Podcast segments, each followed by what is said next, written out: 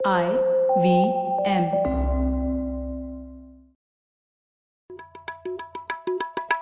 भाई हम हिंदुस्तानियों को बतियाना बड़ा पसंद है। बंगाली में अड्डा उड़िया में खोटी कन्नड़ा में हरटे और हिंदी में पुलियाबाजी। इस कला के लिए हमारी हर भाषा में एक शब्द है। तो प्रणय और मैं तो अक्सर मिलकर पुलियाबाजी करते ही रहते हैं। हमने सोचा कि आपको भी इसमें शामिल कर लिया जाए। तो आइए प्रणय और सौरभ के साथ करते हैं पुलियाबाजी। हेलो सौरभ कैसे हैं आप? बस प्रणय बढ़िया चल रहा है तुम बताओ। सौरभ पिछला काफ़ी धमाकेदार एपिसोड हम लोगों ने किया था उसके बाद तो मैंने वो अंबेडकर का जो स्केड्यूल्ड कास्ट फेडरेशन वाला मैनिफेस्टो है वो भी जाके पढ़ा। बहुत ही बढ़िया मैनिफेस्टो है। ऐसा मैनिफेस्टो आप किसी भी पॉलिटिकल पार्टी का नहीं देखेंगे। हाँ हाँ नहीं मैंने भी मैंने उनकी बुक में उसका ज़िक्र था तो तब भी देखा ही था मतलब उनका मतलब अंबेडकर थोड़ा अलग लेवल की चीज़ भी था ना मतलब क्या बोला बोले? हाँ तो मतलब बहुत बहुत ही मज़ेदार था। सबसे बढ़िया बात है अंबेडकर सबको गुस्सा कर देता है। मतलब उनका थिंकिंग बहुत अलग रहता है और दूसरी बात हम लोगों ने पहले भी चर्चा की है कि हर आर्ग्यूमेंट का वो एक कारण बहुत अच्छी तरीके से हम्म, समझाता है। हम्म, तो आपको पता लगता है कि वो अगर एक इलेक्शन मैनिफेस्टो में भी कुछ बोल रहे हैं तो क्यों कुछ बोल रहे हैं? वो साफ़ झलकती है बात। बिल्कुल बिल्कुल। एक आर्ग्यूमेंट की एक ट्रेन रहती है और और एक उनका गुस्सा तो है कि एक वो एक एंग्री यंग मैन उस समय तो वैसे काफ़ी बुज़ुर्ग थे पर फिर भी उनमें वो आई थिंक हमेशा एक एंग्री यंग मैन वाली जो चीज़ है। और गांधी ने बोला भी था ना कि he has much to be angry about उनका गुस्सा काफ़ी जायज़ है। हम्म हम्म। तो ये तो मतलब गुस्सा उनका जायज़ था और उनको वो बहुत अच्छी चीज़ थी ना लेकिन उन्होंने गुस्सा जो है वो चैनलाइज करते थे in logical arguments and reasoning and persuasion ये नहीं कि बस लड़ाई झगड़ा कर लिया। हाँ हाँ। वैसे अब वापस हम लोग अंबेडकर फैनगिरी में घुस जाएँगे तो उससे हम्म। पहले हम। लोग एक चर्चा करते हैं जो उस एपिसोड से जुड़ी हुई है तो हम हम्म। लोगों ने बात की सौरभ चंद्रभान प्रसाद से और एक मुद्दा था कि जो सरकारी कंपनियाँ हैं हम्म, उनका क्या रोल होना चाहिए और हम्म। उन्होंने कहा कि सरकारी प्राइवेटाइजेशन नहीं होनी चाहिए और एक रोल है पीएसयू का तो ये बात थोड़ी खटकती है। मुझे तो खटकती है क्योंकि पीएसयू हमको पता है कैसे काम करते हैं। हम लोगों ने अमोल अग्रवाल के साथ एपिसोड किया था हम लोगों को पता भी है बैंक्स ने कितना कुछ कितना पैसा डाला है हमने और उसके नतीजे क्या है वो पता ही है। क्रेडिट फिर भी नहीं मिलता जिसको। तो इन सब मुद्दों को देखते हुए आपके पास एक सुझाव था कि कैसे पीएसयू को मैनेज किया जाए। तो इसके ऊपर थोड़ी चर्चा करते हैं। बिल्कुल। तो आई I मीन mean, एक तो चीज़ ठीक है कि सरकार अगर बिज़नेस मेरे को भी लगता है कि अगर चॉइस है कि चलाए या ना चलाए तो नहीं चलाना चाहिए। हम्म। ठीक है मतलब अभी हम यहाँ कर्नाटका में देखते हैं मतलब मैसूर सैंडल सोप मतलब सरकार जो है साबुन बना रही है। मतलब क्या साबुन बना रहे तुम? ठीक है। तो ये सब सरकारी और उसकी जो है कितनी उसमें क्या क्या उसका ओवरहेड्स होगा उसके ऊपर सरकार बाकी चीज़ें क्या नहीं कर रही होगी ये चीज़ों करने की वजह से? एक जो हम्म। एक बहुत बड़ा अपॉर्चुनिटी कॉस्ट है ये भी हम भूल जाते हैं राइट तो हम्म। तो ये मेरे ख्याल से सरकार एक तो काफ़ी और कुछ चीज़ें हैं शायद जहाँ पे सरकार का रोल है जैसे maybe nuclear power corporation of India है वो इम्पोर्टेंट चीज़ है शायद चल, चलानी है सरकार को या जैसे ऑर्डिनेंस फैक्ट्री चला रही है। ठीक है मतलब अमेरिका में तो वो भी नहीं चलाती है सभी कुछ प्राइवेटाइज होता है बट कुछ चीज़ें अगर आप करना चाहते हैं मुझे लगता है कि कहीं आप शायद ढूंढ जैसे बॉर्डर रोड्स ऑर्गेनाइजेशन है अगर क्या कहते हैं वैसी कंपनी सरकार चलाना चाहती है क्योंकि शायद वहाँ पे प्रॉफिट अगर सिर्फ़ देखा जाए तो मुश्किल है पर मुझे लगता है ठीक से अगर सोचे तो हर चीज़ का हल है। हम्म। भाई सरकार शायद बॉर्डर रोड्स के लिए भी भाई आप ठीक से पैसा दो ना फिर। हम्म। तो प्राइवेट कंपनीज़ भी कूद कूद के जाके आपके लिए बनाएँगे ऐसा क्यों नहीं बनाएँगे? हम्म। तो एक मुझे लगता है एक शायद ये थिंकिंग हमारी फिफ्टीज में डेवलप भी हुई जब इंडिया में इतना कैपिटल था ही नहीं कि नई कंपनीज़ बन सके।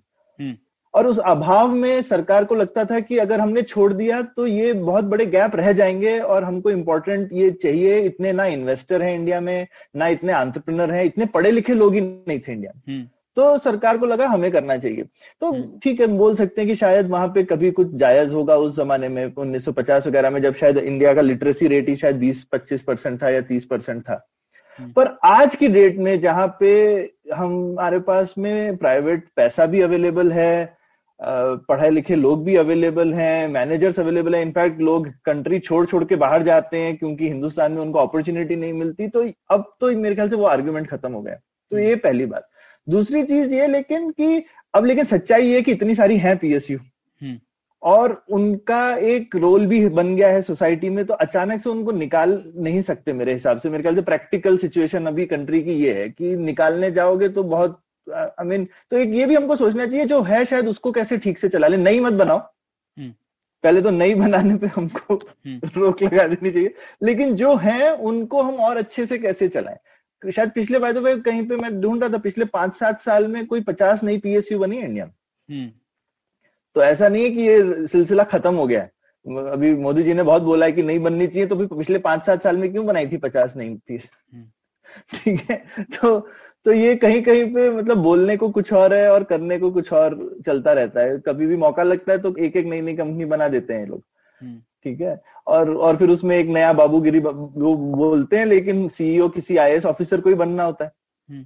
क्यों? तो तो मुझे लगता है कि जो पीएसयू है उसमें एक प्रोफेशनलाइजेशन कर देना चाहिए। उसको corporate at least as a corporate चलाना चाहिए। तो हर पीएसयू का एक रोड मैप होना चाहिए।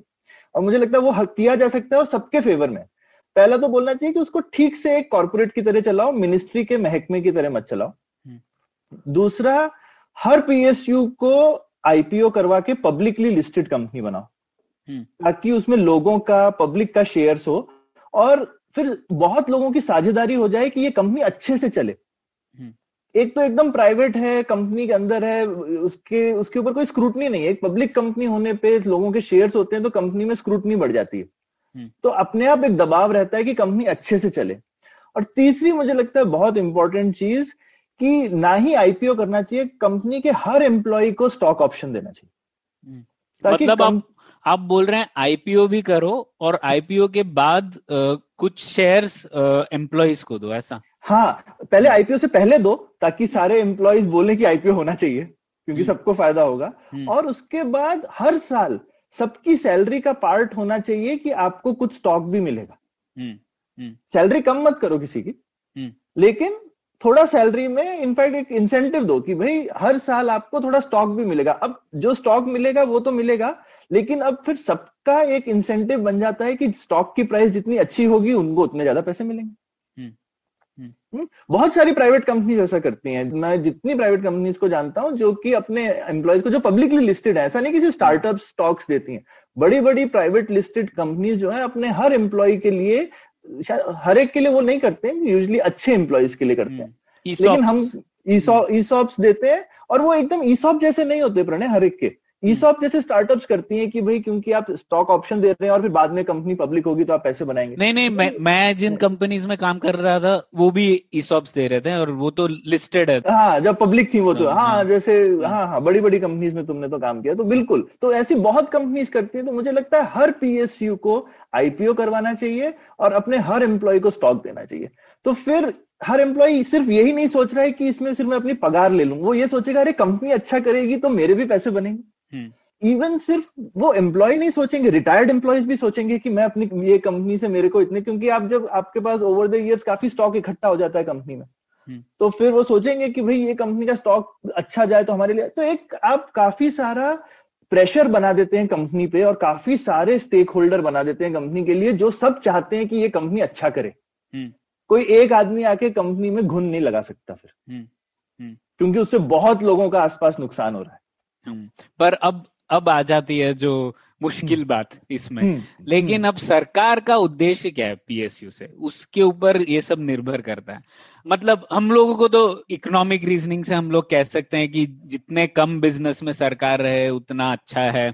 और marginal cost of public funds हमने डिस्कस किया था कि सरकार एक पैसा अगर इन्वेस्ट करती है या टैक्स लगाती है उसका समाज पे तीन रुपए कीमत पड़ती है उसकी है ना? तो मतलब इतना इफ़ेक्ट एक रुपए की तीन रुपए कीमत है। हाँ लागत इतनी ज़्यादा रहती है। हम्म। तो ठीक है वो बात तो है लेकिन अब हम लोग अगर कह रहे हैं कि सरकार ये सब कर दे जैसे एम्प्लॉयज़ को ईसॉप दे दे और पब्लिक कर दे तो हम्म। सरकार का तो इस पीएसयू से पूरा कंट्रोल हट जाएगा। नहीं नहीं हटना चाहिए मेरे हिसाब से। हट तो तो सरकार फिर भी सबसे बड़ी शेयर होल्डर होगी पीएसयू में बोर्ड तो कंट्रोल करेगी ना। हम्म। तो कॉर्पोरेटाइज होने का ये मतलब नहीं है कि सरकार का कंट्रोल चला जाए। मेरे को ख्याल से उससे भी लोगों को आपत्ति है। तो हम्म। मेरे को लगता है कि सरकार को बोलना चाहिए कि हम मिनिमम 51 परसेंट रखेंगे हर हर अपनी पीएसयू में मेंटेन करके। है ना? तो अगर 51 परसेंट वो रखेंगे तो उनका बोर्ड पे कंट्रोल तो रहेगा ही। तो वो जो मेजर डिसीज़न है वो ले ही सकते हैं। जैसे डिविडेंड कितना इशू करना है जो कि उनको चाहिए होता है अक्सर ऊपर नीचे पैसा करने के लिए तो ठीक है आप भी और डिविडेंड से मेरे ख्याल से लोग हल्ला भी नहीं मचाएँगे क्योंकि डिविडेंड शेयर होल्डर्स को भी तो मिलेगा। तो जब डिविडेंड इशू किया जाएगा सरकार को अपनी शेयर होल्डिंग के हिसाब से डिविडेंड मिलेगा बाकी डिविडेंड जो बाकी शेयर होल्डर है उनमें बटेगा इंक्लूडिंग एम्प्लॉइज तो एम्प्लॉयज़ भी खुश जनता भी खुश जो पीएसयू में इन्वॉल्व है। और मेरे ख्याल से सरकार अपने ऑब्जेक्टिव्स भी मीट कर सकती है थोड़ा सरकार पे पुल रहेगा कि तुम इसको खोखला मत करो फालतू के काम मत करो पैसा वेस्ट मत करो तो हम्म। वो अच्छा प्रेशर है ना हम्म। थोड़ा हाँ, सा बैलेंस करना हम्म। पड़ेगा करेक्ट पर फिर भी अगर इक्यावन प्रतिशत शेयर होल्डिंग सरकार का है तो वो पीएसयू जैसे अभी चल रही है वैसे ही चलने की फिर भी ज़्यादा संभावना है ना मैं ये कह रहा हूँ कि जैसी अभी चल रही है उससे थोड़ी बेहतर मैं कह रहा हूँ कि हाँ, जो जो हाँ. यथास्थिति है उससे हम बेहतर कैसे हो सके हम्म। ठीक है तो सबसे अच्छा तो है कि सरकार ना करे बिज़नेस वो तो कोई हम्म। तो मैं कहता हूँ आगे से और करना बंद कर दो हम्म। लेकिन अभी जो है ऑलरेडी मुझे लगता है कि प्रैक्टिकल शायद नहीं है इतना कि आप उन सबको प्राइवेटाइज वगैरह करेंगे और मेरे ख्याल से एकदम डिस्ट्रप्शन भी हो जाता है क्योंकि वो इतने साल से हैं तो वो भी कुछ ना कुछ तो कर ही रहे हैं ऐसा हम्म। नहीं है कि आप अचानक से हटाएँगे तो सीधा फ़ायदा ही होगा। हो सकता है कुछ साल के लिए नुकसान होगा फिर फ़ायदा होगा। हम्म। और आप हर जगह कंट्रोल भी नहीं कर सकते क्योंकि डिसरप्शन का मतलब होता है कि कहीं अच्छी चीज़ निकलेगी कहीं कुछ खराब भी निकल सकती है। आई मीन प्रिडिक्शन करना मुश्किल है। तो मैं कहूँगा ये एक इंक्रीमेंटल स्टेप है। नया प्रॉब्लम बंद कर दो करना पहले। प्रॉब्लम को बढ़ाओ मत। हम्म। और जो एग्जिस्टिंग है उसको थोड़ा बेहतर बनाते जाओ। और ये एक पाथ है यूजली इसमें ये जैसे हम बोलते हैं ना पॉलिसी में एक हमेशा अच्छी चीज़ रहती है स्विच की जगह रेगुलेटर होना चाहिए। हम्म। है ना? हम्म। तो ये बहुत अच्छी रेगुलेटर जैसी चीज़ है। अगर कल को हमको लगता है कि ये कंपनियाँ अच्छी चल रही हैं और दुनिया हमारा मूड बनता है सरकार धीरे धीरे करके अपनी परसेंटेज कम घटाती जा सकती है। हम्म। है ना? और पूरा प्राइवेटाइज कर सकती है। जहाँ चाहे तो नहीं कर सकती है। तो आपने एक स्विच की जगह एक रेगुलेटर वाली पॉलिसी बना दी यहाँ पे। है ना, जिसकी गति को आप धीमा, तेज कर सकते हैं। हाँ वो तो है। वही बात फिर यही आ जाती है कि इसका जैसे डाइवेस्टमेंट की बात ले ले डाइवेस्टमेंट का उद्देश्य क्या होगा, होना चाहिए। तो जैसे दो तीन तरीके से लोग सोचते हैं इसके बारे में। एक सोच ये है कि जो बिज़नेस सरकार ढंग से नहीं चला सकती उसे बेच हम्म। दीजिए। मतलब फिर लोग बोलते हैं कि ठीक है जैसे एयर इंडिया है हर हम्म। दिन हम लोग 20 करोड़ रुपए दे रहे हैं आपको पता है हम्म। क्या? ये हर दिन सब भारत की जनता 20 करोड़ दे रही है एयर इंडिया को चलाने के लिए। तो ये लॉजिक रहता है कि सिर्फ़ वो बिज़नेस बेच दिया जाए जो सरकार अभी ठीक नहीं कर रही है। तो ये एक पॉइंट है। दूसरा यह है कि एक्चुअली सरकार को इसलिए बेचना चाहिए क्योंकि फिर पैसे कमा सकते हैं क्योंकि हम्म। इतना कितना लैंड है अच्छी अच्छी जगहों पर है वो सब पैसा क्यों ना सरकार अब अपने को और अभी तो तंगी चल रही है सरकार के लिए तो क्यों ना बेच के उससे पैसा, पैसा कमा रहे तीसरा लॉजिक है कि सिर्फ़ सरकार को वो करना चाहिए जो सरकार को करना चाहिए मतलब हम्म। सरकार जिसके लायक है तो जो नॉन स्ट्रेटेजिक सेक्टर है हम्म।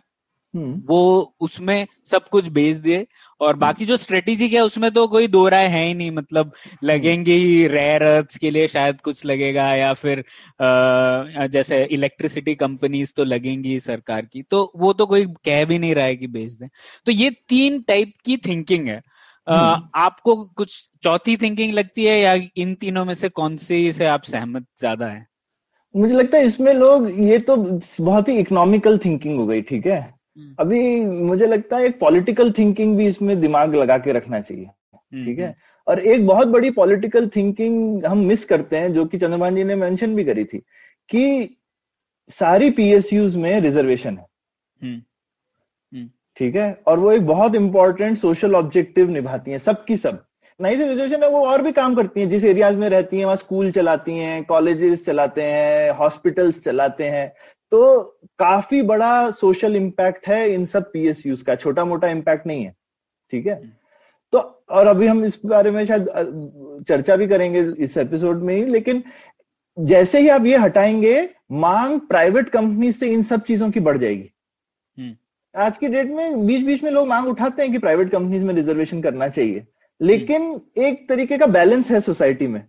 जो ज़्यादातर दलित एक्टिविस्ट है वो कहते हैं ठीक है जो ये है ये ठीक है ये काफ़ी हम्म। है हमारे लिए। हम्म। हाँ लेकिन इसको तुम लोगे तो फिर हम बाकी और कुछ मांगेंगे। हाँ, ये सिर्फ़ मतलब ये अब रिजर्वेशन तो हर कास्ट और हर ग्रुप मांग रहा है। हर ग्रुप तो मांग रहा है हाँ। तो और ये एक बार शुरू हो तो ऐसे खत्म नहीं होती तो कोई ये नहीं सोचे तो उसके बाद क्या ये हमारी इकोनॉमी के लिए ओवरऑल अच्छा है? तो हम एक ये छोटा से बेनिफिट के लिए कि हम जो है एयर इंडिया के 20 करोड़ बचाने के लिए कल को 20 लाख करोड़ का नुकसान तो नहीं करने वाले हैं। हम्म। ऐसा भी सोचना चाहिए।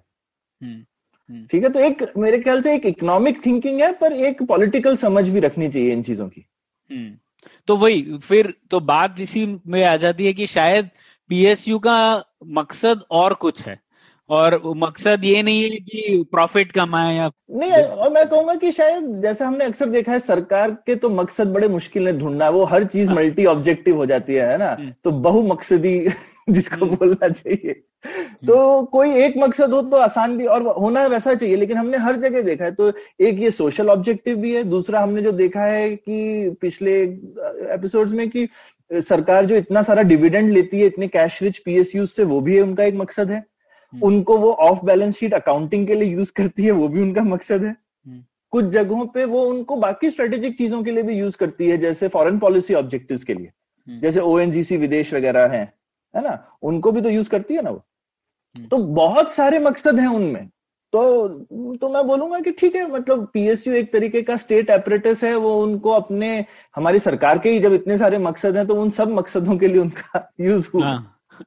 ठीक है तो ये और और इसलिए मुझे लगता है कि ये मुझे लगता है क्वेश्चन इरेलीवेंट हो जाएगा। हिंदुस्तान की इकोनॉमी देखो बढ़ती जा रही है ठीक है? अगर हम अपने पीएसयू नए बनाना बंद कर दें तो एज ए परसेंटेज टर्म वो इतने छोटे रह जाएँगे कि क्यों हम आई I मीन mean, हर प्रॉब्लम को सॉल्व नहीं करना चाहिए। हाँ, हाँ।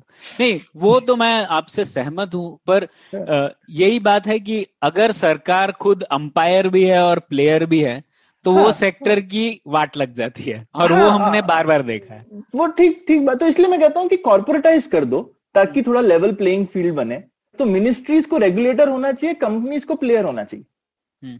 और वो ठीक है कि थोड़ा सा उसमें फिर भी आई मीन आप बोलोगे कंट्रोलिंग ओनरशिप वगैरह है ही पर मेरे हिसाब से अगर वो कॉर्पोरेट एंटिटी के तौर पे चले पब्लिकली लिस्टेड होगी तो ट्रांसपेरेंसी भी बढ़ेगी और मैं कहूँगा जो भी अभी हमें प्रॉब्लम्स दिख रही हैं वो थोड़ी सी कम हो जाएँगी। मैं ये नहीं कहता और और जो हम वैल्यू अनलॉक की बात कर रहे हैं वो भी मिलेगी। सरकार हम्म। पूरा पैसा नहीं बनाएगी लेकिन कम से कम आधी वैल्यू तो अनलॉक कर सकती है ना? हम्म। और कंपनी अगर अच्छी चलेंगी तो फ्यूचर में वो बढ़ता ही जाएगा और वो एसेट है वो एसेट को अलग तरह से भी मोनिटाइज कर सकती है। हम्म। क्योंकि फाइनली बैलेंस शीट में तो एसेट दिखता है ना? अगर आप अच्छी कंपनीज़ में इक्विटी रखे हुए हो तो वो आपकी बैलेंस शीट में ही आएगी ना? तो कंपनी अच्छी चले ये तो इम्पोर्टेंट है और फिर पब्लिक कंपनी होगी तो अच्छी चलने का प्रेशर भी बढ़ेगा। हम्म, हम्म। ठीक है। तो इस चर्चा से मेरे पास एक दो और सोल्यूशन है। इन सबको हम्म। जोड़ते हुए ठीक है? सब पहले तो उससे पहले ये कहना चाहूँगा कि अभी सरकार कुछ ऐसा ही कर रही है पर वो और सब ऑप्टिमल हो रहा है। जैसे सरकार पिछले पाँच छह साल का डेटा मैं लिंक करूँगा इस एपिसोड में। रेणुका साने हैं वो एक इकोनॉमिस्ट है उन्होंने इसके ऊपर बहुत कुछ लिखा है।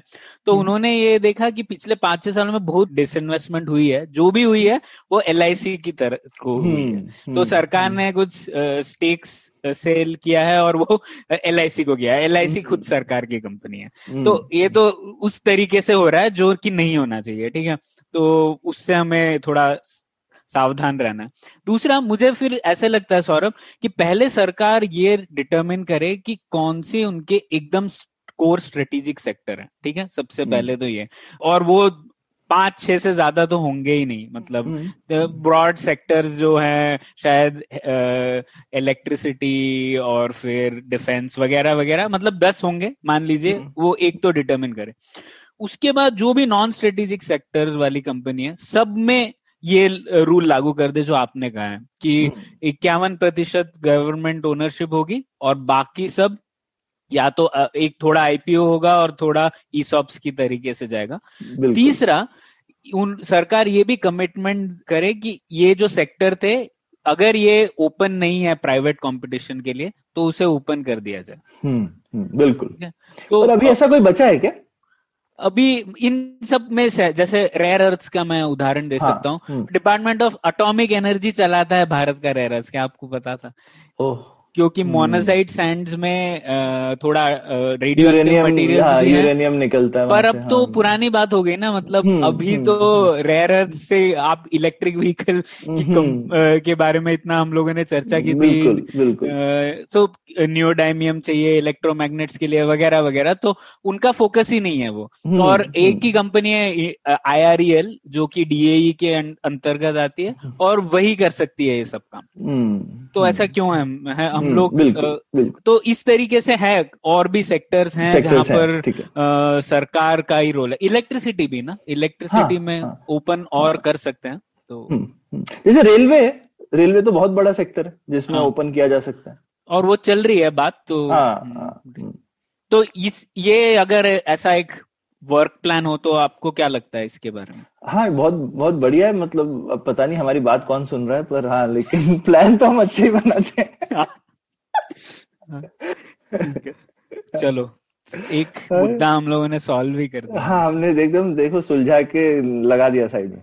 इसके बहुत सारे मतलब इफेक्ट्स तो हो सकते हैं। यही है कि सरकार फिर भी है अब हम लोग थोड़ा जैसे मैं कहता हूँ ना एंटिसिपेट कर सकते हैं अनइंटेंडेड इफेक्ट्स को हाँ? हम्म, उसको हिंदी में क्या बोलेंगे? सोचना पड़ेगा मैंने कभी सोचा नहीं। ठीक है। पर एक चीज़ ये है कि सरकार ये भी बोल सकती है कि यार इक्यावन प्रतिशत है प्राइवेट प्लेयर्स हैं पर फिर भी रूल्स ऐसे बनाए जा सकते हैं कि जो छोटी कंपनी है प्राइवेट कंपनीज़ उनको और छोटा कर दिया जाए और उनको नजरअंदाज साइड कर दिया जाए तो वो हो हम्म। सकता है तो मतलब इन सब के बाद भी ठीक से रेगुलेशन करना ठीक से लोगों को ये इंश्योर करना कि कंपनीज़ रूल्स के तहत जाएँ वो तो ज़रूरी रहेगा ही फिर भी हम्म हम्म, हम्म। मुझे लगता है कि हमारे यहाँ तो इनफैक्ट उल्टा होता है प्रणय मतलब सरकार में इतनी बिज़नेस सेंस होती नहीं है कि वो बाकी लोगों को बिज़नेस की पटकी दे सके।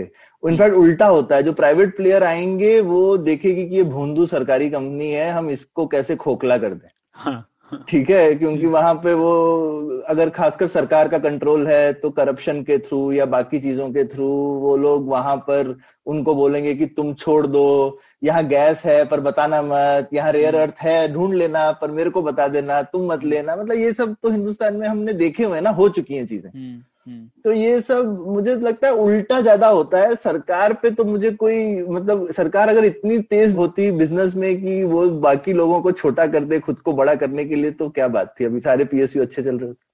नहीं नहीं पर वही है ना उसको बिज़नेस करना नहीं आता पर उसको डंडा हाँ। मारना आता है ना और हाँ, डंडा हाँ, उनके ही हाँ, हाथ में तो वो डंडा किसी भी तरीके से चला सकते वो तो ठीक बात है वो आजकल तो एक ही डंडा है उनके ऊपर टैक्स लगा देगी और फिर कहेगी अब मैं तुमको कोर्ट कचहरी में फंसा दूँगा। हाँ वो एक्सपर्ट है उसमें तो। हाँ। ठीक है तो ये एक अच्छा सुझाव है सौरभ और इस तरीके से शायद एक और चीज़ हम हम लोगों ने नहीं देखी कि जब भी भी डिसइन्वेस्टमेंट होता है जैसे सरकार ने इस बजट में बहुत बोला है कि हम लोग अलाना फलाना डिसइन्वेस्ट हम्म। कर देंगे। पर जब सच्चाई आएगी सामने तो एक तो यूनियन प्रोटेस्ट करेंगे। यूनियन हम्म। प्रोटेस्ट करेंगी तो सब रुक जाएगा। फिर वो लोग ऐसे टर्म्स देंगे ये सेल करने के लिए कि कोई खरीदेगा ही नहीं। जैसे एयर इंडिया एयर इंडिया में हो चुका कब है से हो। रहा है ये ना? मतलब हाँ, कब से चल रहा है? और और भारतीय रेल में तो मतलब प्राइवेटाइज करने की बात ही नहीं थी। थोड़ा सा कॉर्पोरेटाइज करने की बात थी। यूनियन ने चार नारेबाजी करी। मोदी जी ने वो विवेक देवराय कमेटी खत्म कर दी उसके बाद। हम्म। ठीक है जिसने रिपोर्ट पहली रिपोर्ट 2014 में यही बनी थी कि रेलवे को कैसे हम कॉर्पोरेटाइज करें। हम्म। तो मुझे लगता है कि इसीलिए एक ओवरऑल अगर स्ट्रेटेजी हो ना लोगों को एक्चुअली हमेशा सरकार की नीयत ठीक नहीं लगती। अब तो खैर प्रधानमंत्री ने ऐसा बोल दिया है कि अब नीयत क्या उन्होंने तो खुल्लम खुल्ला बोल मुझे लगता है उन्हें क्लियरली बोलना चाहिए कि हम प्राइवेटाइज नहीं करेंगे। हम्म, हम्म। और हम ये चीज़ें करेंगे। हम पब्लिकली लिस्ट करेंगे एम्प्लॉयज़ को साझेदारी देंगे। और ऐसा करके अगर वो पब्लिकली लिस्ट करेंगे तो लोग भरोसा करेंगे। तो एक भरोसे की भी चीज़ होनी चाहिए। एक एक जिसको बोलते हैं ना गेम प्लान बता करके लोगों को अपने गेम प्लान में शामिल करना चाहिए। अब आप बोलेंगे कि प्राइवेटाइज हम करने ही वाले हैं उसके बाद में आप भले ही सिर्फ़ डिसइन्वेस्टमेंट कर रहे हो स्टॉक मार्केट में जो कि प्राइवेटाइजेशन नहीं है। हम्म। पूरा। फिर यूनियन लेकिन इसीलिए डरती है कि अब कल को आप कर देंगे। हम्म। तो आपको वो पहला स्टेप भी नहीं लेने देती। थोड़ा एक आप क्लियर आप क्लियर स्ट्रेटेजी बनाइए। देखिए हमको लगता है ये ठीक नहीं है। आगे से हम और नहीं करेंगे पर जो है उसको छोड़ देंगे। तो फिर आपसे लोग नेगोशिएट करने को रेडी होंगे। और दूसरा यूनियन में ज़्यादातर एम्प्लॉयज़ ही हैं उनको सबको स्टॉक मिल रहा है तो आपने उनको फाइनेंशियल इंसेंटिव भी दे दिया। हम्म, तो ये मुझे लगता है ऐसे थोड़ा ये इसको थोड़ा पॉलिटिकली और इकोनॉमिकली मिलाकर देखना चाहिए ऐसा ये सिर्फ़ इकोनॉमिक सवाल नहीं है। ठीक है तो इस पर तो चर्चा होगी और हमारे लिसनर्स के पास भी और कुछ विचार होगा तो प्लीज़ शेयर कीजिएगा हमारे साथ। ठीक है तो दूसरा मुद्दा सौरभ ये एक मार्स के ऊपर एक नासा का परसिवरेंस स्पेसक्राफ्ट भी लैंड किया रोवर तो उसके हम्म। बारे में क्या बोलना चाहेंगे आप? अरे तो ये तो इस हफ़्ते की मेरे हिसाब से सबसे बड़ी खबर थी कि भाई हम लोगों ने एक नया रोवर भेजा मार्स में। हम्म। और मैं हम लोग कह रहा हूँ क्योंकि भले यूएस ने या नासा ने भेजा पर मेरे हिसाब से इंसानों ने भेजा। हम्म, है ना? तो मतलब ये एक सब लोगों के लिए बेसिकली प्राइड का मेरे हिसाब से चीज़ है। और इसमें सबसे खास चीज़ मेरे को मतलब मैं सबसे ज़्यादा एक्साइटेड ये हूँ कि पहली बार हम एक दूसरे ग्रह पर हेलीकॉप्टर उड़ाएँगे। हम्म, तो आज तक हम लोगों ने रोवर वगैरह भेजे हैं पहले भी जो सिर्फ़ ज़मीन पे चलते हैं। पहली बार हम हवा में उड़ेंगे किसी दूसरे ग्रह की हवा में। हम्म, हम्म, हम्म, ठीक है तो मार्स का बहुत ही पतला एटमोसफेयर है पृथ्वी से बहुत ज़्यादा पतला। तो उस पे लेकिन हम एक जिसको अनमैन ऑब्वियसली अनमैंड क्योंकि आदमी तो कोई गया नहीं है मार्स पे तो एक अनमैंड तो उससे ऑब्वियसली बहुत दूर तक वो जा सकता है। अभी रोवर तो बहुत कम दूर वगैरह जा सकता है तो अब हेलीकॉप्टर काफ़ी दूर जाएगा ऊँचा जाएगा तो दूर दूर की फ़ोटो ले सकता है। हम्म। तो मेरे ख्याल से बहुत मज़ा आने वाला है। अभी जो नई फ़ोटोज़ वगैरह आएँगी अ, उनको देख के सब लोग बोलेंगे कि वाह ये क्या चल रहा है? तो मेरे ख्याल से ये एक अच्छी खबर है। हम्म तो सौरभ, ऐसा होगा क्या कि इंसानियत पृथ्वी के परे पहुँच जाएगी और दूसरे ग्रहों पर भी हम लोग रहने लगेंगे? मतलब कोशिश तो यही है मेरे हिसाब से। मतलब इलॉन मस्क तो अकेले ही, नासा भी करना ही चाहता है, लेकिन अब तो प्राइवेट पार्टिसिपेशन भी है इस चीज़ की। और शायद दूसरा इसका पहलू भी रखना चाहिए। तो उनका आई मीन इलॉन मस्क जैसे लोगों का खैर ये मानना है कि हम जिसको ये इंजीनियरिंग माइंडसेट रहता है ना सिंगल हम्म। पॉइंट ऑफ़ फेलियर नहीं होना चाहिए जैसा हम बोलते हाँ, हैं ना। हाँ, डिज़ाइन में रिडंडेंसी होनी चाहिए। थोड़ा एलॉन मस्क तो अच्छे इंजीनियर है ही तो वो हम्म। इंजीनियर की तरह सोचते हैं कि भाई कोई एक जगह पे चोट लगने से सारा सिस्टम गिर नहीं जाना चाहिए। हम्म, तो अगर सारी इंसानियत एक ही ग्रह पर है और इस ग्रह को कुछ हो गया तो फिर तो गए काम से। हम्म, तो अगर हम ज़्यादा ग्रहों पर हैं तो इंसानियत का जो भविष्य है वो ज़्यादा सुरक्षित है। हम्म। हम्म, दो जगह पर गड़बड़ एक साथ होने के चांसेस कम है जब भले एक जगह पर होने के हम्म। तो लेकिन अभी बिल गेट्स की नई बुक आई है उसमें उन्होंने थोड़ा क्रिटिसाइज किया कि ये सब चीज़ों में हम क्या टाइम पैसा वेस्ट कर रहे हैं हम्म। और ये सोच के शायद कभी कभी फिर लोग ऐसा सोचते हैं कि इस धरती की ज़्यादा ध्यान रखने की ज़रूरत नहीं है क्योंकि हम हम तो और चार जगह पे घर बसाने वाले हैं तो ये थोड़ी सी सड़ भी जाए तो क्या फ़र्क पड़ रहा है हम्म, हम्म, ठीक है। हम्म, तो ये भी मेरे ख्याल से आई मीन लेकिन खैर मस्त तो उस टाइप के नहीं है। मस्त तो मतलब यहाँ पे भी धरती में उनका जो बाकी दूसरा बिज़नेस है वो सारा क्लाइमेट चेंज से रिलेटेड ही है कि भाई हम कैसे सोलर इलेक्ट्रिसिटी वगैरह बनाए ताकि और सब इलेक्ट्रिसिटी पे लाए ताकि क्लाइमेट जो है और ये धरती के लिए अच्छा हो। तो उनका तो ऐसा मानना नहीं है पर ऐसे कुछ लोग हैं जो कहते हैं कि भाई हमको बस अपनी टेक्नोलॉजी बहुत अच्छी कर लेनी चाहिए उसके लिए अगर पृथ्वी का चौपट हो जाए तो कोई बात नहीं हम्म, और हम बाहर निकल लें। हम्म, ज़रूरत पड़ने पर। तो मेरे ख्याल से वो तो खैर ठीक बात नहीं है। इनफैक्ट मुझे लगता है उल्टा ही होता है। हम्म। मार्स पे अगर हम रहना चाहेंगे तो वहाँ पे हमको इतनी कठोर ज़िंदगी में रहने के लिए टेक्नोलॉजीज़ बनानी पड़ेंगी जिससे कि हम अर्थ की प्रॉब्लम्स भी सॉल्व कर पाएँगे। ठीक है? और मैं एक छोटा सा एग्जांपल देता हूँ। जो पहली बार आई थिंक मार्स के लिए सॉइल सेंसर बना था वो कुछ ऐसा एक दो मिलियन डॉलर का एक सेंसर बनाया था। फाइनली वो ही टेक्नोलॉजी अब हर एग्रीकल्चर फार्म वगैरह में पचास डॉलर के सेंसर की तरह से अब उपलब्ध है। अच्छा। हम्म, ठीक है? तो ये हम जब भी ऐसे चैलेंजेस लेते हैं जो कि हमको दूसरे ग्रहों में जाकर के एक एकदम नया टाइप का चैलेंज और उसके लिए कोई ऐसा एकदम वैसा होता है ब्लैंक चेक टाइप का भाई पैसे की कोई लिमिट नहीं है बस हमको ये करके दिखाना है। हम्म, और एक मोटिवेशन भी ज़बरदस्त होता है भैया मार्स पे जाके सॉइल की टेस्टिंग करनी। है हम्म, तो अब वो उसकी वजह से आप ऐसी चीज़ बनाएँगे जो कि और और ऐसी बहुत बड़े लिस्ट है मतलब नासा ने एक पूरा पेज बना के रखा हुआ है जहाँ पे देख सकते हैं कि भैया स्पेस में जाने की वजह से उसकी अर्थ पे हमने कितनी सारी टेक्नोलॉजी हाँ। मतलब सब हमारे कितने श्रोता टेफलॉन कुकिंग यूज़ करते ही है ना अभी वो टेफलॉन क्यों बना था? रॉकेट्स पे जाने के लिए टेफलॉन का इजाद हुआ था ना पर अभी सब लोग उस पर ऑमलेट बना रहे हैं ना। हाँ, ठीक है। हाँ, हम्म, तो ये मेरे ख्याल से और और दूसरा मेरे को एक बेनिफिट इसका ये लगता है कि जब भी कभी आप ऐसी कोई ऊँची और डिफ़िकल्ट प्रॉब्लम सोचते हैं करने के लिए तो वो एक यूनिफाइंग चीज़ है आपको एक करती है।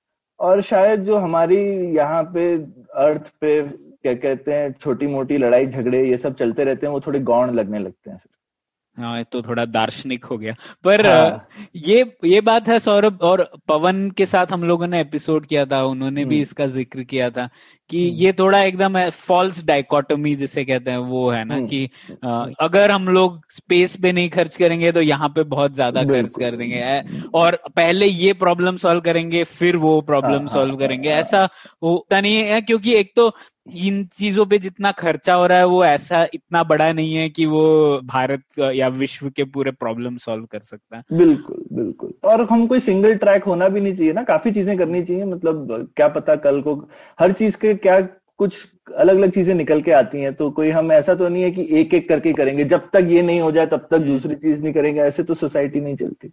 हाँ हाँ। और वैसे भी ये तो प्राइवेट एंटरप्राइज है। सबसे बड़ी बात सौरभ पिछले दो तीन सालों में यही है कि प्राइवेट एंटरप्राइज स्पेस में आ गया है। और और हिंदुस्तान में भी मतलब देख के बड़ा हाँ, मज़ा आता है बैंगलोर हमारे शहर से ही कितनी सारी कंपनीज़ आ रही हैं जो जो सैटेलाइट हाँ, बिल्कुल। सैटेलाइट अभी तो रॉकेट बना रहे हैं भाई। ज़बरदस्त क्रायोजेनिक इंजन एक कभी स्टार्टअप ने बनाया ना सिंगल थ्री प्रिंटेड दुनिया का पहला। क्रायोजेनिक हम्म, इंजन हम्म। तो आई मीन ज़बरदस्त काम हो रहा है मतलब ये सब देख के बहुत मज़ा आता है हाँ हम्म। ये बहुत ही मतलब प्रोत्साहन देता है एकदम इंस्पायर हम्म। करता है सबको हम्म।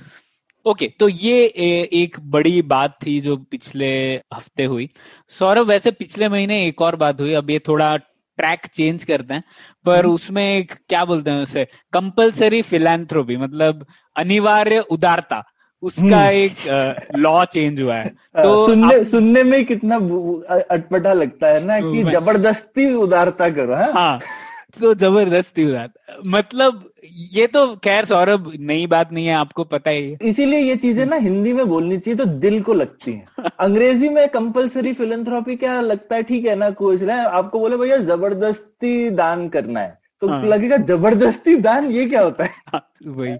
तो इसके बारे में सौरभ क्या हुआ कि आपको तो पता ही है कि 2013 में लॉ आया था C S R law corporate social responsibility जिसके तहत एक कट ऑफ़ है उसके ऊपर अगर आपकी आमदनी है कंपनी की तो आपको दो प्रतिशत आपके मुनाफे का ये कॉर्पोरेट सोशल रिस्पॉन्सिबिलिटी में कंपलसरी दान करना था ठीक है? तो हम्म। वो तब से शुरुआत हुई। तो हम्म। उसके ऊपर बहुत सारा डेटा है अभी कि क्या हम्म। उसके नतीजे हुए। तो एक वो अच्छा। हम लोग डिस्कस कर सकते हैं। और दूसरा अभी सरकार ने हालिया ये लॉ थोड़ा और बदल दिया। उन्होंने क्या किया? डिस्क्लोजर रिक्वायरमेंट बढ़ा दिए मतलब सीए हम्म। वाला जो काम रहता है ना वो और बढ़ा दिया बढ़ा तो वो अब टेस्ट करेंगे कि आपका जो सीएसआर मनी है उसका इम्पैक्ट क्या हुआ है? आपको करना क्या ठीक से खर्च कर रहे हो हाँ और उसके लिए आपको इम्पैक्ट मॉनिटरिंग वाली कंपनीज़ को हायर करना है। अरे बाप रे। तो फिर आपको वो रिपोर्ट देंगे। फिर वो रिपोर्ट हम्म। बोर्ड वगैरह में प्रेजेंट करनी है। तो बेसिकली ऐसे सब डिस्क्लोजर करना है जिससे कि वो कह रहे हैं कि पहले हम बढ़ा दी बेसिकली हाँ, हाँ, हाँ। तो कंडीशंस uh, बढ़ा दी। तो वो लॉ चेंज हुआ है। वैसे वो लोग इसको क्रिमिनलाइज भी करना चाहते थे। अरे बाप रे। पर uh, भगवान की दुआ से उन्होंने ऐसा नहीं किया और फाइनल ड्राफ्ट में उन्होंने बोला है कि नहीं हम लोग क्रिमिनलाइज नहीं करेंगे अच्छा। लेकिन ये सब डिस्क्लोजर रिक्वायरमेंट सब बढ़ा देंगे और हम्म। आपको करना ही है दान मतलब कंपल्सरी हम्म। तो इससे सौरभ बहुत मैंने ये ट्विटर पे डाला कि मतलब ये सरकार ऐसा कह रही है खुद का काम मैं करूँगा नहीं हम्म। पर मार्केट तुमसे ज़बरदस्ती करवाऊँगा हाँ, करूँगा तू तूने क्यों नहीं किया मेरा काम ऐसा हाँ। हाँ, दूसरों का काम खुद करे वो ना करे उससे सरकार सरकार बोल रही है मैंने मेरा काम किया नहीं पर तुम दोनों ने मेरा काम क्यों नहीं किया और हाँ, करो अब हम्म, हम्म, ठीक है हम्म। तो उससे मैंने जब ये ट्वीट किया सौरभ तीन तरीके के आर्ग्यूमेंट्स आए तो मुझे अच्छा। आ, मुझे लगा वो थोड़ा डिस्कस करना चाहिए ठीक है तो एक तरीके का जो आर्ग्यूमेंट लोग दे रहे थे कि भाई ये सीएसआर क्या है कुछ नहीं है एक टैक्स है जिसका और एक अलग से नाम है ठीक है? हम्म, तो हम्म। क्या फ़र्क पड़ता है? सीएसआर करना है करने दो ठीक है? तो ये एक आर्ग्यूमेंट है। तो मुझे तो ये आर्ग्यूमेंट में बहुत प्रॉब्लम लगता है। ये गलत है हाँ, हाँ, हाँ। क्योंकि टैक्स तो आप पैसा दे देते हो ना लेकिन यहाँ पे आप कंपनी को बोल रहे हो तुम करो भी। और यही नहीं कि करो ये भी देखो कि पैसा ठीक से खर्च हो रहा है। भाई मैं अपना काम करूँ कि स्कूल कॉलेज ठीक से चलाऊं। हाँ हाँ ठीक है और हाँ। अगर आपको ये लगता है कि सरकार को पैसे चाहिए ये हाँ, दो परसेंट ले लो और यार अगर हाँ ऐसा तो ही था तो ले लो ना तो हाँ। टैक्स जैसी चीज़ क्या बनानी है टैक्स ही बढ़ा दो ऐसे तो हाँ, नहीं है कि सरकार परसेंट ले रहे थे सत्ताईस ले लो यार हम क्या। तुमसे ज़्यादा झगड़ा नहीं करेंगे हाँ तो ये मुझे आर्ग्यूमेंट बहुत गलत और सबसे बड़ी बात है सौरभ की आप ये देखिए आप तो बिज़नेस चलाते हैं आपको भी पता होगा कि एक आप नया हथकंडा दे रहे हैं सरकार के हाथों में ऐसे लॉज हम्म, बना कल के। आके फिर से गला मरोड़े हाँ हाँ कल से आपने और कुछ किया सरकार से आपकी बनी नहीं तो वो बोलेंगे सीएसआर में आपका प्रॉब्लम था तो हम्म। आपको और अरेस्ट कर लेंगे मतलब आप और लॉ और ना भी करो आपको बेसिकली चार नोटिस ही मिल जाए जिनके जवाब देना हो तो दिमाग खराब तो होता ही है ना हाँ बिल्कुल तो आप हम्म। एक नया लॉ क्यों बनाना चाहते हो अगर आपको हम्म। चाहिए कि कॉर्पोरेट सोशल रिस्पॉन्सिबिलिटी मतलब कॉर्पोरेट पैसा दे सरकार को या कुछ भी वेलफेयर के लिए तो आप टैक्स से ले सकते हैं वो और ये हम्म। टैक्स से मतलब ये जो सोल्यूशन है ये टैक्स से काफ़ी खराब है वर्स ऑफ़। कर देगा हमको ठीक है तो एक ये भी है और मैं ये भी कहना चाहूँगा कि जैसे हर टैक्स मैकेनिज्म के लिए तीन तरीके की लागत होती है तीन। कॉस्ट होती है एक कॉस्ट ऑफ़ कलेक्शन मतलब आप हम्म। कोई भी टैक्स लगाओगे कलेक्शन करने के लिए तो आपको एक कीमत लगेगी। फिर दूसरा रहता है कॉस्ट ऑफ़ कंप्लायंस हम्म, हाँ आप लोगों को इंश्योर करना है कि लोग एक्चुअली लॉ को कंप्लाई करें है ना? और हम्म, तीसरा कॉस्ट ऑफ़ मार्केट डिस्टॉर्शन क्योंकि आप कोई भी टैक्स से मार्केट की जो इक्विलिब्रियम है उसको तो खराब कर ही रहे हो। तो हम्म। जब कोई भी आप टैक्स डिज़ाइन करते हो तो आपका उद्देश्य ये रहना चाहिए कि ये तीनों कॉस्ट कम से कम रहे जिससे कि आप कम से कम कॉस्ट पे ज़्यादा से ज़्यादा पैसा आपको मिलना चाहिए। मिलना चाहिए उद्देश्य तो ये होना चाहिए। पर हम्म। इसमें आप देखेंगे इस जो स्ट्रक्चर है इसमें अगर जो सीएसआर है इसमें कॉस्ट ऑफ़ कंप्लायंस कितना ज़्यादा है? बिल्कुल। ना ही आपको ये करना है इम्पैक्ट मॉनिटरिंग करना है वगैरह वगैरह। तो कॉस्ट ऑफ़ कंप्लायंस बहुत ज़्यादा हो गया। ऐसा करना तो बहुत ही काउंटर प्रोडक्टिव है और बेहतर होगा कि आप टैक्स ही लगा दो उसके लिए। हम्म हम्म ठीक है? हम्म, बिल्कुल। अगर वैसे जोड़ा जाए ना हमारी पहली डिस्कशन ये डिस्कशन मतलब अजीब सा है। सरकार बोलती है आपका काम मैं करना चाहता हूँ मेरा काम आप करो। हाँ। ठीक है? मुझे एयरलाइन उड़ानी है लेकिन स्कूल आप चलाओ। हाँ इसी इसे जुड़ा हुआ है सौरभ एक और हाँ। आर्ग्यूमेंट है ठीक है तो हम्म। एक दूसरा आर्ग्यूमेंट है देखो भाई मैंने तो मेरे गाँव में देखा है सीएसआर की वजह से कितने ही स्कूल चल रहे हैं लोगों हम्म। को पानी मिला है जो पहले नहीं मिल रहा था कितने ही सारे जो लेक्स हैं वो मेंटेन हो रही है तो तुम क्यों बोल रहे हो कि ये खराब हो जाए तो इसमें आपको क्या प्रॉब्लम लगता है इस आर्ग्यूमेंट हाँ तो यही है कि सीधी सी बात है कि अभी तक जो दिख रहा है लोग अपनी मर्ज़ी से कर रहे हैं। और उसमें मुझे लगता है कि कंपनीज़ के अलग ऑब्जेक्टिव होते हैं करने के। देखो अभी सरकार का अलग ऑब्जेक्टिव है। हम्म। सरकार इवन ये भी बोलती है आप यही काम कर सकते हैं दूसरा नहीं कर सकते एरियाज़ कहाँ खर्च कर सकते हैं। कंपनी भी करती है सीएसआर ऐसा नहीं और ये सीएसआर का कॉन्सेप्ट तो कंपनी से ही आया क्योंकि कंपनीज़ पहले से कर रही थी। हम्म। पर हर कंपनी नहीं करती। एक तो कंपनी का मन है तो करे। काफ़ी बार कंपनी इसलिए करती है क्योंकि अपने एम्प्लॉयज़ को मोटिवेट करने के लिए। हम्म। ठीक है? क्योंकि उनके एम्प्लॉयज़ को अच्छा लगता है कि काम के अलावा हम और भी कुछ कर रहे हैं। तो ठीक है तो जितना वो लेकिन कंपनी अपने लेवल पे डिसाइड कर लेगी कि हमारे लेवल पे कितना लेवल ठीक है हमारे लिए। हम्म। कितना हम मोटिवेशन के लिए कर रहे हैं कितना हम ब्रांडिंग के लिए कर रहे हैं। जैसे लेक अच्छा उन्होंने किया ऊपर एक बोर्ड लग गया तो उनके एक तरीके की सरोगेट एडवर्टाइजमेंट हो जाती है। हम्म। है ना? तो सीएसआर करने के एक कंपनी के बहुत सारे उद्देश्य होते हैं। हम्म। सरकार का वो एक भी उद्देश्य नहीं है। हाँ। ठीक है? तो जो चीज़ें अच्छी हो रही हैं लोगों के लिए वो अच्छी बात है वो लेकिन तभी होंगी अगर कंपनीज़ एक तो अपने मन से करें एक बार जब उनसे ज़बरदस्ती करवाओगे तो एक तो वो करने के लायक भी है कि नहीं पता नहीं आपको एक तो। हम्म। ठीक है? और दूसरा जैसा अभी हमने देखा है रिसेंटली मतलब सीएसआर का पैसा अभी जैसे कोविड आया तो उन्होंने बोला अब सारा हमको पीएम केयर में दे दो। हम्म। ठीक है? कौन मना कर सकता है जब इस तरीके का आदेश आ जाए? ठीक है? जब वो टैक्स में जा रहा होता तो आपको भारत के सरकार के फंड से लेना पड़ता है ना फिर? हम्म। लेकिन अभी वो एक तरीके की ऑफ़ बैलेंस शीट अकाउंटिंग हो जाती है भाई कंपनीज़ का सीएसआर फंड है और मुझे लगता है कि ओवरऑल तो यही है। ज़्यादातर ये एक पॉलिटिकल हथकंडा हो जाता है एक ऑफ़ बैलेंस शीट आइटम को हैंडल करने का। कोई भी बड़ा पॉलिटिशियन किसी एरिया में जाके किसी कंपनी को धमका सकता है चलो अपने सीएसआर फंड से मेरे कॉन्स्टिट्यूंसी में ये कराओ वो कराओ। अरे भाई आप सरकार पे प्रेशर डालो करवाने के लिए कि आप उस पर डालोगे प्रेशर हाँ। डालने के बिल्कुल। तो इसका सौरभ डेटा है अपने पास तो हम्म। डिस्कस करते एक पेपर लिखा है मैं लिंक करूँगा तो उन्होंने इन्वेस्टिगेट किया कि ये 2014 में कंपलसरी सीएसआर आने के बाद क्या नतीजे हुए? ठीक है तो ये रिज़ल्ट आए हैं उसके ऊपर।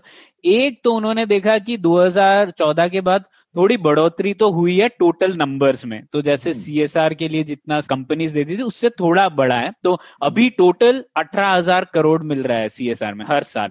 साइज़ हम्म। के नाते से देख लीजिए जो हेल्थ एंड एजुकेशन सेस है वही बीस हज़ार करोड़ है सरकार। हम्म, ठीक है? तो इतना सब मिला के मेहनत करके सिर्फ़ अठारह हज़ार करोड़ है। ठीक है? तो मतलब एक एनआरई जीएससी है कम से कम अस्सी हज़ार करोड़ का बजट है। तो कितना छोटा है टोटल सीएसआर ठीक है वो हम्म। आप इग्नोर कर दें फिर भी तो थोड़ी बढ़ोतरी तो हुई है टोटल नंबर्स में पिछले पाँच सालों में लेकिन ये इंटरेस्टिंग हुआ है जो पहले ज़्यादा सीएसआर कर रहे थे 2013 से पहले जो पाँच प्रतिशत दे रहे थे छह प्रतिशत अपने मुनाफे का दे रहे थे उन्होंने कम कर दिया दो प्रतिशत तक का कर दिया हम्म। ठीक है हम्म। और जो बिल्कुल नहीं दे रहे थे उन्होंने दो प्रतिशत किया क्योंकि अब तो लॉ ज़बरदस्ती है हाँ। ठीक है तो ये एक ऐसा हो गया तो फिर दूसरा रिज़ल्ट उन्होंने देखा कि और मुझे लगता है शायद वैसा भी हुआ होगा उन्होंने पता नहीं एनालाइज किया कि नहीं जो छोटे मुनाफे वाली कंपनी जैसे हमारी तो छोटी कंपनी थी हम भी कुछ ना कुछ करते थे हम्म। लेकिन सब अपनी मर्ज़ी से कर रहे तो ठीक है एक बार लॉ आ जाए ना तो कोई बोलेगा आपको तो करने की ज़रूरत नहीं है क्यों कर रहे हो बिल्कुल हाँ ये तो जो छोटी हाँ। है ना तो जो कोई जो छोटी कंपनी होगी उसको दस लोग डंडा मारने वाले होंगे उसके ऊपर कि तुमको किसने बोला तुम मत करो हम्म, हम्म। ठीक है बिल्कुल। तो वो हुआ आ, उन्होंने हम्म। भी आ, पेपर में यही आ, शोध किया। तो दूसरा उन्होंने ये पता किया सौरभ कि एक तो लोगों ने ये जो कंपलसरी सीएसआर था उसको फिर आप अंदाज़ा लगा ही सकते हैं कि लोग क्या करेंगे। खुद के ट्रस्ट बना लिए ट्रस्ट में हम्म। अपने ही ट्रस्ट में पैसा दे दिया फिर जैसे हम्म। आप बोल रहे थे कि पीएसयू बहुत सीएसआर और ये सब चलाता है ना तो जैसे एक रिज़ल्ट है कि कुछ पेट्रोलियम कंपनीज़ मुझे नाम नहीं पता कौन सी उन लोगों ने बहुत सारा पैसा स्टैच्यू ऑफ़ यूनिटी के लिए दिया है सीएसआर हम्म। के अंतर्गत तो मतलब आप कह सकते हैं ये कोई सी एस आर है क्या ठीक है तो उस तरीके से हुआ और एक रिज़ल्ट उन्होंने ये भी देखा कि प्रॉफिट कम होते ही सीएसआर में जितना पैसा डालते हैं वो एकदम जल्दी से घट जाता है।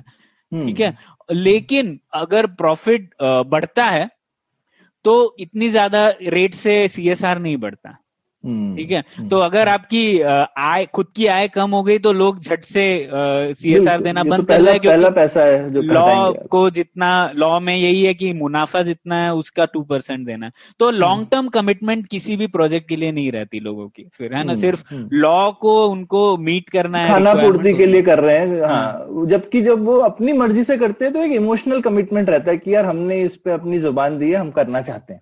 हाँ। अभी तो वो सभी को पता है लेने वाले को भी पता है पैसा और देने वाले को भी पता है कि देखो हम भाई कर रहे हैं खाना पूर्ति और ज़बरदस्ती के लिए हमारी इच्छा विच्छा नहीं थी। हाँ। तो ये बहुत इंटरेस्टिंग रिज़ल्ट था और अब आप इसके रूल्स को और टाइट करने से आपको अगर लगता है कि लोग बहुत ज़्यादा पैसा दे देंगे वापस तो, तो उल्टा हो जाएगा हाँ, ये तो व्यर्थ है सोचना ऐसा। ठीक है और दूसरा मैंने इसी आर्ग्यूमेंट के कि लोग बोल रहे हैं कि ठीक हो देखो सरकार ने इतनी सारी चीज़ें मतलब इन सीएसआर के तहत इतनी सारी चीज़ें हुई। तो मैं यही कहता हूँ कि हर पब्लिक पॉलिसी का कितनी भी खराब पब्लिक पॉलिसी हो उसके कुछ ना कुछ पॉजिटिव इफेक्ट्स तो ज़रूर होंगे। मतलब आप हम्म। कुछ भी करो क्योंकि ये इतना कॉम्प्लेक्स सिस्टम है कोई भी पब्लिक पॉलिसी में। आप एक चीज़ चेंज करो कितना मतलब आप सब लोगों को मार दो कोई ये ऐसी पॉलिसी लाओ उसमें भी फ़ायदे यही होंगे कि देखो आ, लोग पॉल्यूशन कम हो गया। जैसे कोविड के बारे में लोगों ने कहा देखो हाँ, कोविड की वजह से हम लोगों को गाजियाबाद से दिख रहा है हिमालय हाँ, ऐसा हाँ, कुछ। हाँ, तो वाह वाह। पॉल्यूशन कम हो गया पर ये मतलब ये तो, नहीं है कि आपको कोविड चाहिए ना हर साल। हाँ, तो ये मुझे आर्ग्यूमेंट बहुत ही खराब लगता है कि आपको अगर कोई भी पॉलिसी को देखना है तो उसके आपको लागत भी देखनी है और फ़ायदे भी देखना है और फिर कंपैरिजन करना है। आप। सिर्फ़ दो तीन फ़ायदे गिना के नहीं बोल सकते कि ये बहुत अच्छी अच्छा ही था। हम्म। ठीक है? तो ये एक आर्ग्यूमेंट है और मैंने कहा ही कि अठारह हज़ार करोड़ है यार कुछ भी नहीं है। आप एक सेस लगा के उतना कलेक्ट कर सकते थे। ठीक है? हम्म, तो फिर तीसरी आर्ग्यूमेंट अब तीसरी आर्ग्यूमेंट ये है सौरभ लोग ये वो लोग बोल रहे हैं जो जिन लोगों को सरकार से घृणा है एकदम। तो वो बोल रहे हैं कि देखो कि कंपनी अगर इन सब चीज़ों पे पैसा खर्चा करे तो वो बहुत एफिशिएंट होगी। हम्म। और जो सरकार है वो तो गई गुजरी है ही।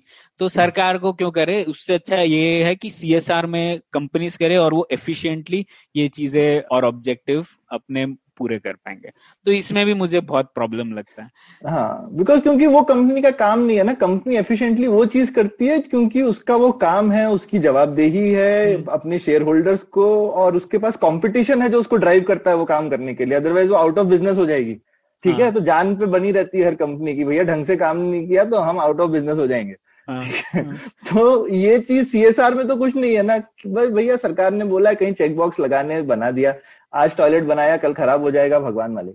हाँ पर अब वो लोग बोलेंगे आपको कि आपको इम्पैक्ट इवेल्युएशन भी करना है। तो उससे हाँ, वो लोगों हाँ, को। लग रहा है कि आपको और तो- डंडा होगा तो आप और ठीक से करेंगे काम ऐसा। हाँ हाँ वो मतलब ठीक है। अभी अभी तीन साल बाद पता चलेगा। हाँ तो उसमें भी देखा सौरभ मैंने मैंने कुछ रिपोर्ट्स पढ़ी कि सरकार के लोग क्या बोल रहे हैं। तो ऐसे आर्ग्यूमेंट का रीजनिंग ऐसे दे रहे हैं लोग कि देखो भारत में बहुत सारी असमानता है। असमानता है और सरकार खुद से ये बोझा नहीं उठा सकती। हमको मल्टी स्टेक होल्डर्स अप्रोच चाहिए। तो हम हम्म। लोगों को चाहिए कि कॉरपोरेट सोसाइटी सब मिलके ये प्रॉब्लम सॉल्व करें। तो इसीलिए हम सीएसआर में और टफ कर रहे हैं। तो अब मुझे यही लगता है मल्टी स्टेक होल्डर अप्रोच का ये मतलब नहीं है कि मैं आपके सब काम करूँ या आप मेरे सब काम करो। ये तो फेलियर की तरफ़ जा रहे हैं अगर हम लोग सबका काम सबको ही करने लगे। मल्टी स्टेक होल्डर अप्रोच का मतलब यही होगा कि जो आप करने में सक्षम है वो अपनी सक्षमता के तहत सबसे बेहतर करें। और मैं जो कर सकता हूँ वो बेहतर करे और इस इस तरीके से हम सोसाइटी को बेहतर कर सकते हैं। हाँ नहीं और जो भी हम काम करते हैं उनमें साझेदारी बढ़ाएँ। साझेदारी का ये मतलब थोड़ी होता है कि जवाबदेही हटा दें।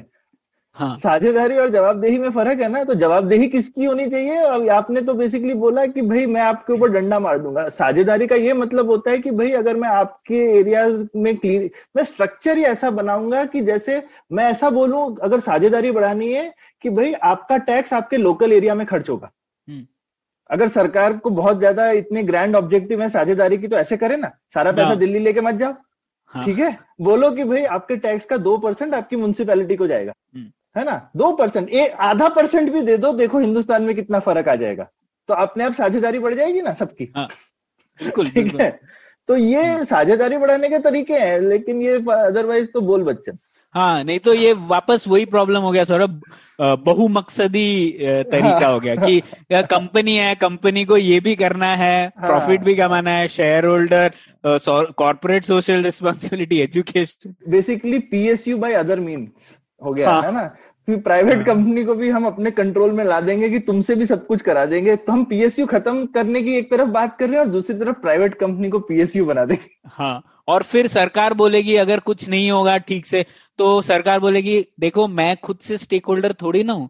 हाँ, तो हाँ। मार्केट भी है सोसाइटी भी है उनको सॉल्व करना चाहिए। मैं एजुकेशन या हेल्थ मैं अकेला क्या क्या करूँगा ना? हाँ तो मुझे यही लगता है कि अगर हम लोगों को लगता है कि कंपनी हमारे गवर्नमेंट फेलियर्स को सुधार सकते हैं तो हम लोग बहुत गलत सोच रहे हैं।